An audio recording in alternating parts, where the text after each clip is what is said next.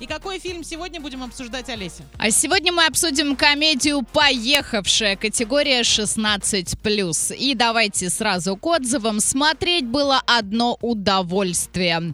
Это, пожалуй, один из лучших фильмов, просмотренных мною за последнее время. Зал был полный, по репликам из соседних кресел, по смеху было понятно, что фильм зашел, если не всем, то 99%. А тот удивительный случай, когда юмор настолько везде и во всем уместный, а шутки по-настоящему смешные, что это вызывает восхищение.